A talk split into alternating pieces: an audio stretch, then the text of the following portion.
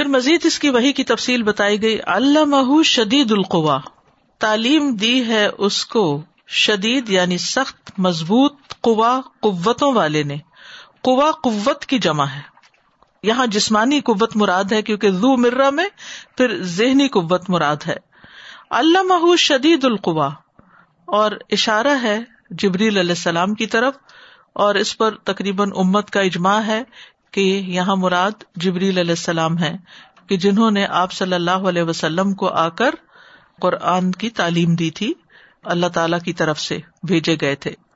زو مرتن، جو قوت والے ہیں ہیبت والے ہیں، شاندار ہیں، زور آور ہیں، خوش منظر ہیں، دانا ہے پختہ عقل ہے یعنی زو مرا جو ہے، اس کے اندر بہت ساری کوالٹی مرا کا لفظ مطلب ہوتا ہے گزرنا۔ اور تلخ ہونے کے معنوں میں بھی آتا ہے، مر، کڑوا، اور مضبوطی سے بٹنے کے لیے بھی آتا ہے، جیسے رسی بٹی جاتی ہے۔ یعنی رسی کو بل دے کے پختہ کرنا، مضبوط بنانا۔ تو یہ ذہنی اور جسمانی دونوں قوتوں کے لیے استعمال ہوتا ہے۔ شدید القوا میں جسمانی قوتیں اور اس میں ذہنی اور جسمانی دونوں قوتیں۔ کہ جبریل امین جو بڑی قوت والے ہیں، انہوں نے آپ کو یہ قرآن سکھایا ہے۔ وہ ہوا بال افق اعلی اور وہ بلند کنارے کی طرف تھے۔ افق جو ہے، اس کی جمع آفاق ہوتی ہے، کنارے۔ افق آسمان کے اس کنارے کو کہتے ہیں جہاں سے آسمان اور زمین ملے ہوئے محسوس ہوتے ہیں۔ اشارہ ہے مشرق کے افق کی طرف۔ ثم دنا فتح پھر قریب ہوا، پھر اتر آیا۔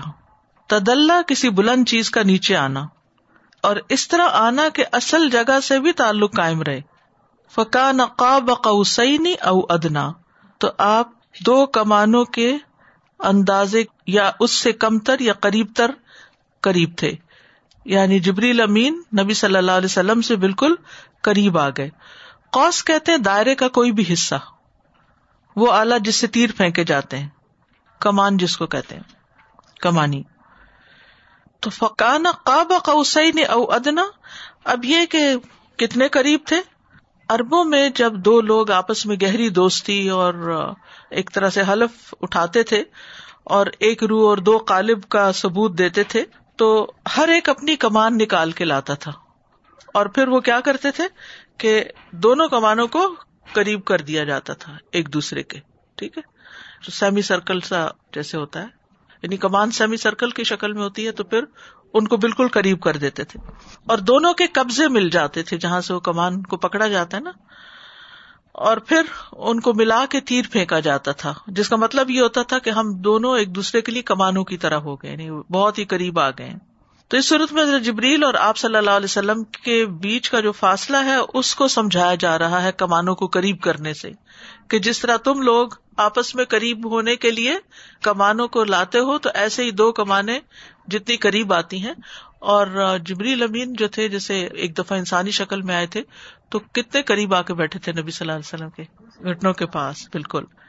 یعنی ان کا اور جبریل کا کوئی باہم فاصلہ نہیں رہا تھا۔ یہ بتانا کیوں ضروری ہے کہ بہت ہی قریب آ گئے تھے؟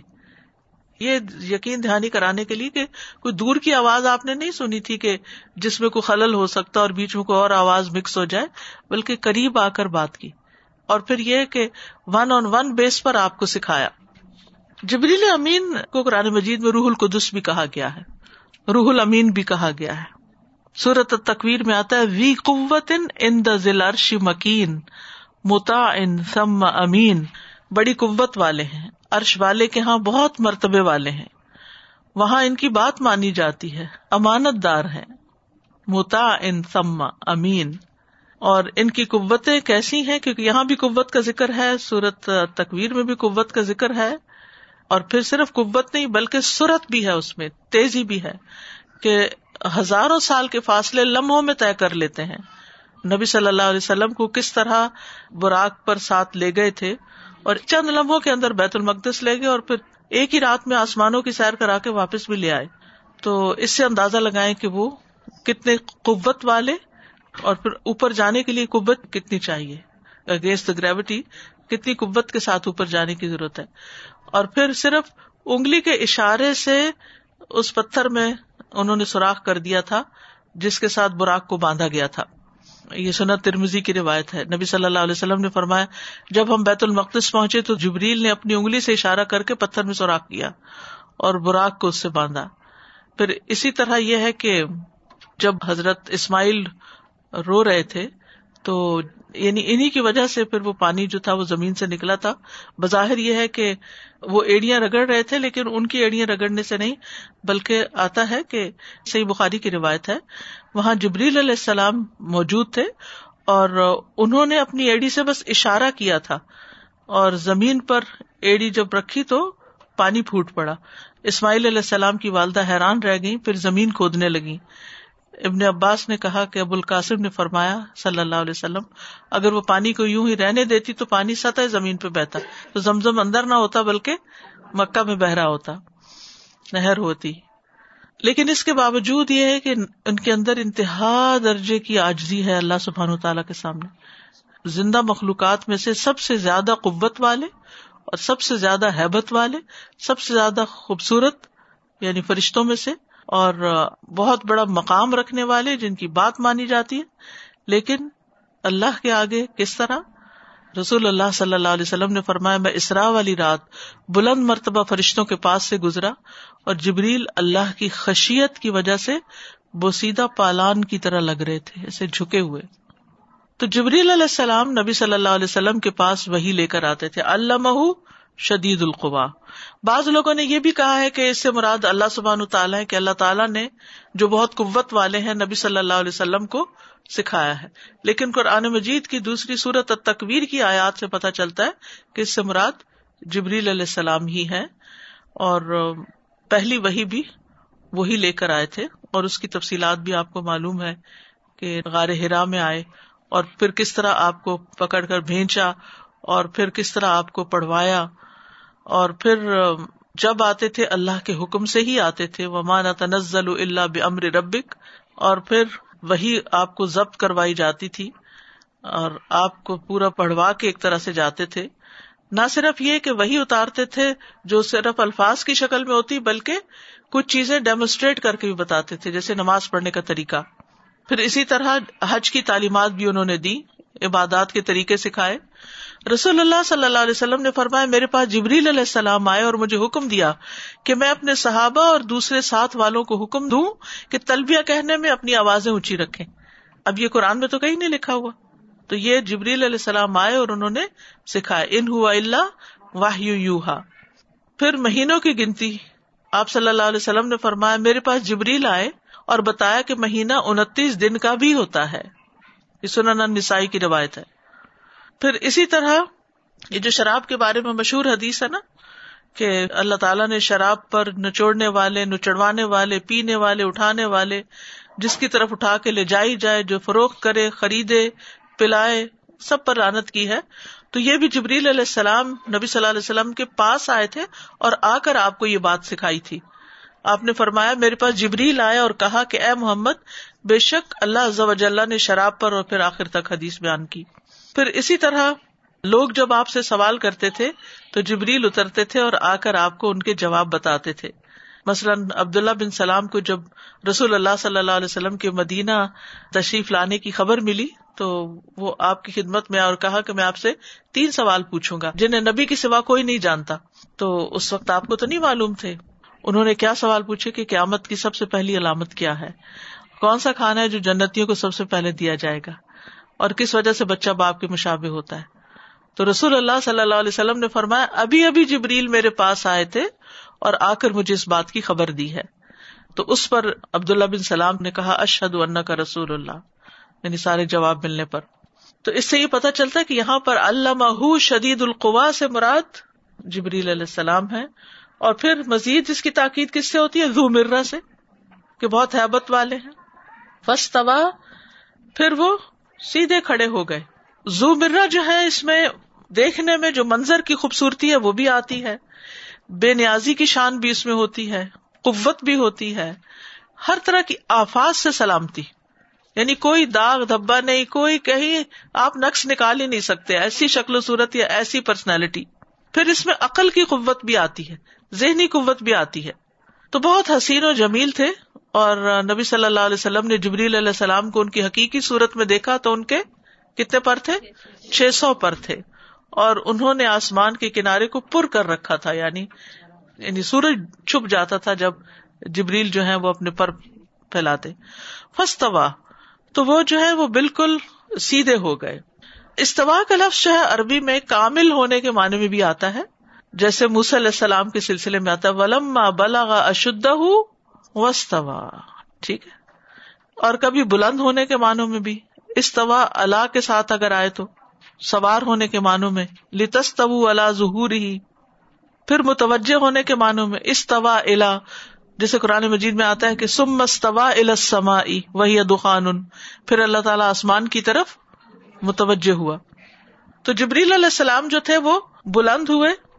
بلند ہونے کے معنوں میں آتا ہے۔ اور کامل ہونے کا معنی بھی ہے۔ زو مرت ان فستوا یعنی خوبصورت بھی ہے اور فستوا یعنی ہنڈریڈ پرسینٹ میچور درست، بالکل کامل، کمال والے، پرفیکٹ یعنی حسن و جمال میں کامل۔ تو یہ سارے معنی استوا کے ہیں، تو اس میں یہ سارے ان پر فٹ آتے ہیں۔ وہ ہوا بال افق اعلی اور وہ جبریل جو تھے، وہ آسمان کے مشرقی کنارے پر تھے۔ آپ نے جبریل کو بلند کناروں پر دیکھا۔ سورت تکبیر میں کیا تھا؟ ولا قدر آہ بال افق المبین جی۔ تو نبی صلی اللہ علیہ وسلم نے جبریل علیہ السلام کو آسمان پر دیکھا تھا یعنی اوپر دیکھا تھا۔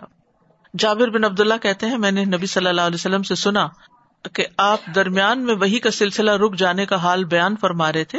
آپ نے فرمایا کہ میں چل رہا تھا، میں نے آسمان کی طرف سے آواز سنی۔ میں نے اپنا سر اوپر اٹھایا تو وہی فرشتہ نظر آیا جو مجھے غار ہرا میں دکھا تھا۔ وہ آسمان و زمین کے درمیان کرسی پر بیٹھا ہوا تھا۔ میں اس کے ڈر سے گھبرا گیا۔ پھر گھر واپس آیا اور خدیجہ سے کہا کہ مجھے کپڑا اڑا دو۔ تو پھر یا المدثر نازل ہوئی تھی۔ تو نبی صلی اللہ علیہ وسلم نے ان کو ان کی اصل شکل پر بھی دیکھا اور بدلتی ہوئی شکلوں پر بھی۔ عموماً جو آپ کے پاس آتے تھے وہ کس صحابی کی شکل میں آتے تھے؟ دہی قلبی کی شکل میں آتے تھے، جو بہت خوبصورت صحابی تھے۔ لیکن صرف انہیں کی شکل میں نہیں، بعض اوقات ایک اجنبی شکل میں بھی آتے تھے، جیسے حدیث جبریل میں آتا ہے۔ تو اس وقت اگر وہ دہیا کی شکل میں آتے تو صحابہ فوراً پہچان جاتے۔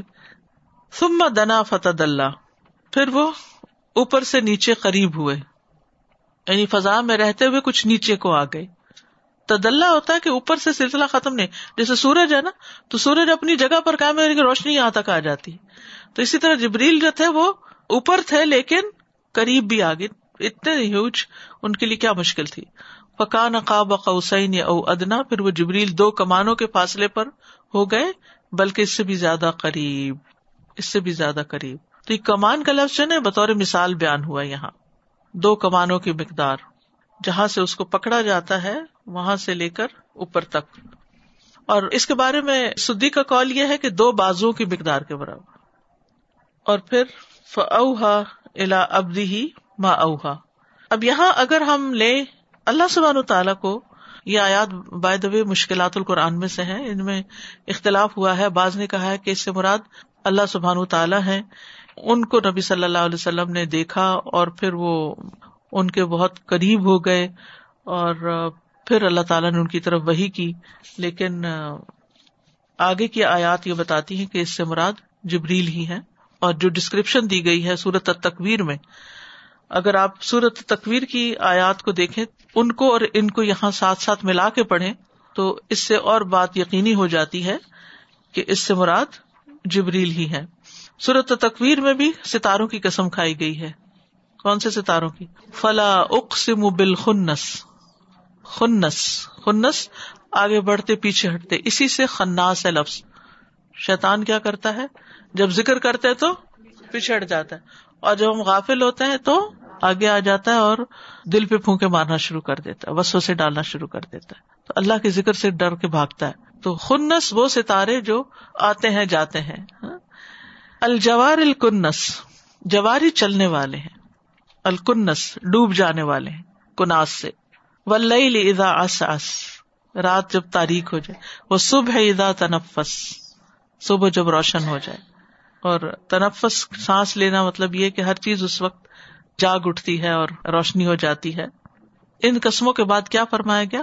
ان لقول رسول ان کریم۔ تو یہاں رسول سے مراد ملک ہے فرشتہ رسول۔ یعنی فرشتے رسول نے اللہ کا کلام آ کر آپ کو دیا۔ وہاں پر کیا ڈسکرپشن دی گئی ہے اس رسول کریم کی؟ وی قوت دل عرش مکین۔ قوت والے، یہاں بھی قوت والے، شدید القوا، وہاں بھی قوت والے۔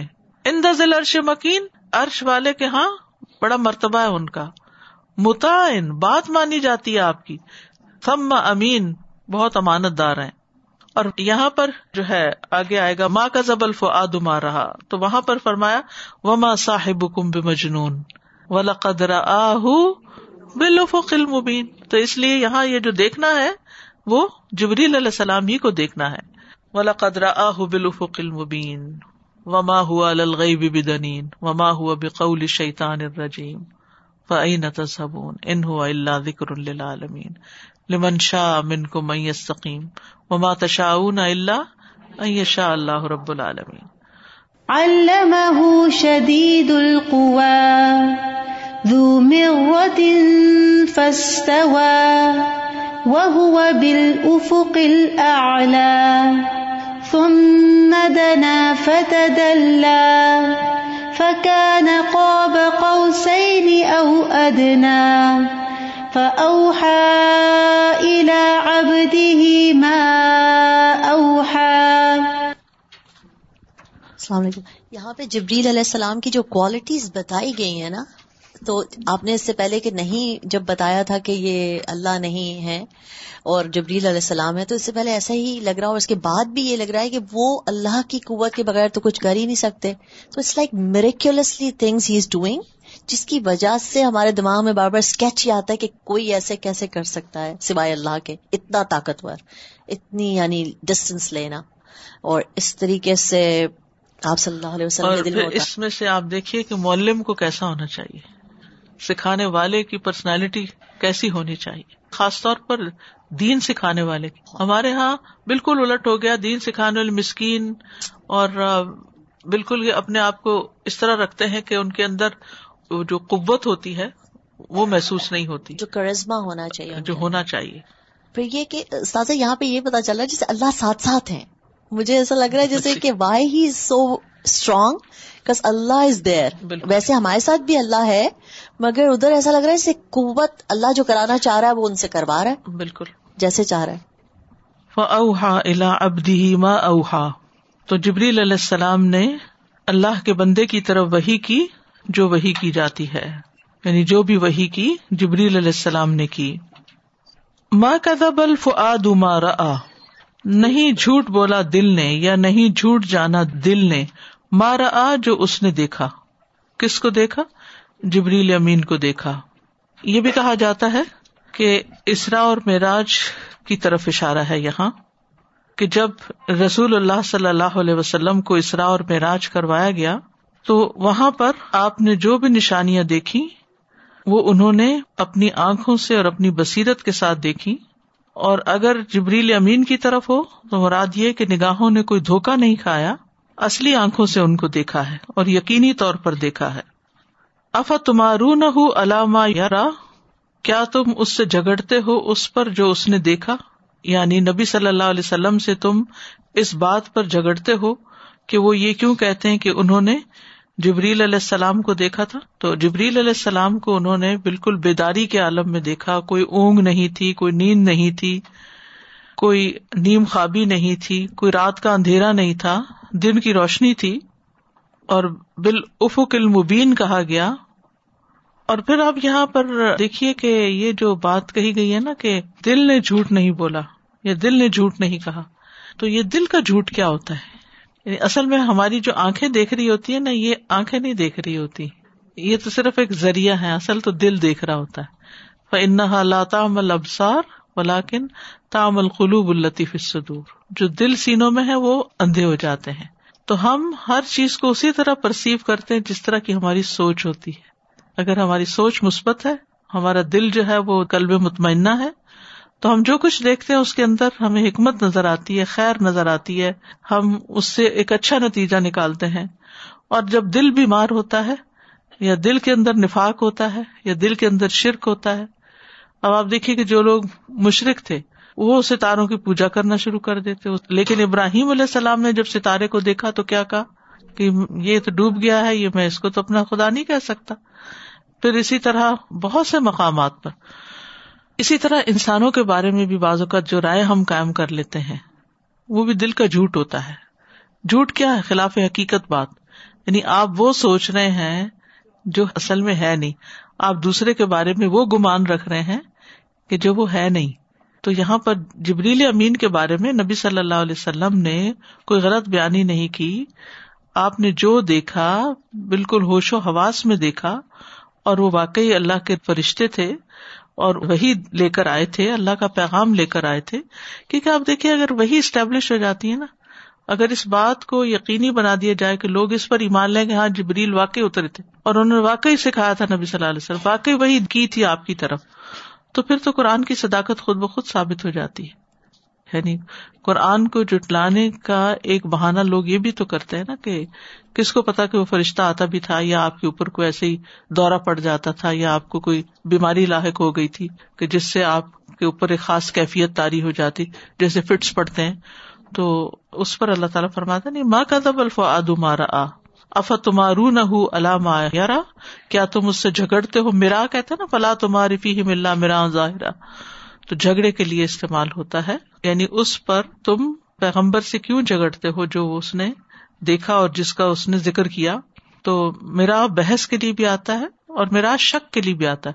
فلا تکون منل ممترین ممترین امترا کس کو کہتے ہیں؟ شک کو کہتے ہیں۔ شک میں پڑھنے والوں میں نہ ہو جائے۔ اور اگر اس کو یعنی معراج کے واقعے کی طرف لیا جائے جو کہ ہجرت سے کچھ عرصہ پہلے پیش آیا تھا، تو اس میں بھی یہ ہے کہ آپ صلی اللہ علیہ وسلم نے جو کچھ دیکھا وہ درست دیکھا تھا۔ بلا قدر آہ نزلتن اخرا حالانکہ بلا شبہ یقیناً اس نے اس کو ایک اور بار اترتے ہوئے بھی دیکھا۔ تو اس سے یہ پتا چلتا ہے کہ نبی صلی اللہ علیہ وسلم کو جبریل صرف ایک بار ہی نہیں، ایک سے زائد بار اپنی اصل صورت میں نظر آئے۔ دیکھا تو کئی بار تھا انسانی صورت میں، لیکن یہاں اصل صورت کی طرف اشارہ ہے۔ اور وہ کہاں دیکھا تھا؟ ان سدرت المنتہا سدرت المنتہا کے پاس۔ تو جبریل علیہ السلام پہلی بار اترے، غار ہرا میں وہی لے کر، پھر اس کے بعد دوبارہ اترے جب سورت المدثر نازل ہوئی۔ اور آپ صلی اللہ علیہ وسلم نے جب اس بات کی وضاحت کی کہ وہ سدرت المنتہا کے پاس ان کو دیکھا تو ابن مسعد کی تفسیر میں آتا ہے کہ رسول اللہ صلی اللہ علیہ وسلم نے فرمایا، میں نے سدرت المنتہا کے پاس جبریل کو دیکھا، ان کے چھ سو پر تھے، جن سے موتی، ہیرے اور یاقوت جڑ رہے تھے۔ اور ایک اور روایت میں آتا ہے، نبی صلی اللہ علیہ وسلم نے جبریل کو دیکھا، گویا وہ ریشمی لباس پہنے ہوئے تھے۔ ان کے پاؤں موتیوں کی طرح تھے، جیسے سبزے پر بارش کے قطرے ہوتے ہیں۔ یعنی انتہائی خوبصورت۔ تو ان دا سدرت المنتہا سدرا کہتے ہیں بیری کو۔ یہ انسانی زبان میں سمجھانے کی کوشش کی گئی ہے۔ اس کی اصل حقیقت تو اللہ ہی جانتا ہے کیونکہ اس کا تعلق علم الغیب سے ہے۔ اور منتہا جہاں انتہا ہو جاتی ہے یعنی آخری سرا آخری کنارا مخلوق کے علم کی انتہا، اختتام، یا ملائکا کے پہنچنے کی آخری حد، جس سے آگے پھر ملائکا بھی نہیں جا سکتے۔ اور کہتے کہ ساتویں آسمان پر یہ درخت ہے۔ اور اس کے پھل بڑے بڑے مٹکوں کے برابر ہیں، اس کے پتے ہاتھی کے کانوں کی طرح ہے اور یہ بہت ہیوج ٹری ہے۔ اور امبیا علیہ السلام بھی اس سے اوپر نہیں جانتے کہ کیا ہے۔ علم الخلاء خلا یعنی مخلوق میں سے کوئی بھی اس سے آگے نہیں جا سکتا۔ اس کا یہ مانا بھی کیا گیا کہ اعمال کے پہنچنے کی انتہا ہے۔ یعنی وہاں آ کر اعمال رک جاتے ہیں، وہاں سے آ کر لے لیے جاتے ہیں۔ اور فرشتوں کو اور امبیا کے پہنچنے کی انتہا بھی وہی ہے۔ وہاں جا کر ہر کوئی رک جاتا ہے۔ جو چیز اوپر سے نیچے آتی ہے نیچے سے اوپر چڑھتی ہے، وہ وہاں رک جاتی ہے۔ کائنات کا آخری کنارا کہہ لیں یعنی سمجھنے کے لیے۔ بس اس سے آگے کچھ نہیں۔ نو ایکس نو اینٹری تو وہاں پر آپ نے دیکھا جبریل علیہ السلام کو، اندہا جنت الما اسی سدرت المنتہا کے پاس جنت الما ہے۔ یہ جنت الماوا کیا چیز ہے؟ ماوا کہتے ہیں ٹھکانے کو۔ مل جاؤ ماوا۔ اس کا ایک معنی کیا جاتا ہے رات رہنے اور قیام کرنے کی جگہ ماوا اسی طرح یہ بھی بتایا جاتا ہے کہ یہ شہدا کا مقام ہے، عرش کی دائیں جانب ہے۔ تو اندہا جنت الماوا سے کیا مراد ہے کہ اس بیری کے درخت کے پاس جنت الماوا ہے۔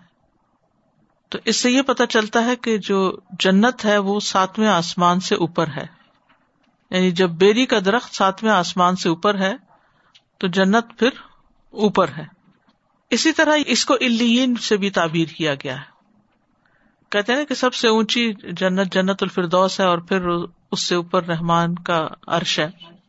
اور کل ان کتاب البراری لفی الین بھی آتا ہے۔ الین کا لفظ الوف سے ہے۔ اور الوف کہتے ہیں کسی چیز کا سب سے بلند حصہ، سب سے اونچا حصہ۔ اور اس کو ماوا اس لیے بھی کہا جاتا ہے کہ یہاں پر آدم علیہ السلام رہتے تھے، ان کا ٹھکانا تھا۔ ماوا ٹھکانے کو کہتے ہیں ان کا ٹھکانا تھا، وہاں سے اتارے گئے تھے۔ اہ بتو کہ اور ماوا وہ جگہ ہوتی جہاں انسان واپس لوٹ کے جاتا ہے۔ جو لوگ نیک ہوں گے پھر، وہ واپس وہاں لوٹیں گے۔ یہ ان کا ٹھکانا ہے، جنہوں نے ایمان اور نیک عمل دونوں کو جمع کیا۔ اس سے یہ بھی پتا چلتا ہے کہ یا جنت ہے یا جہانا میں تیسری کوئی اور جگہ نہیں۔ یہاں سے یہ بات بھی سمجھنی چاہیے کہ قبرستان آخری آرام گاہ نہیں ہے۔ قبروں کے اوپر کیا لکھا ہوتا ہے؟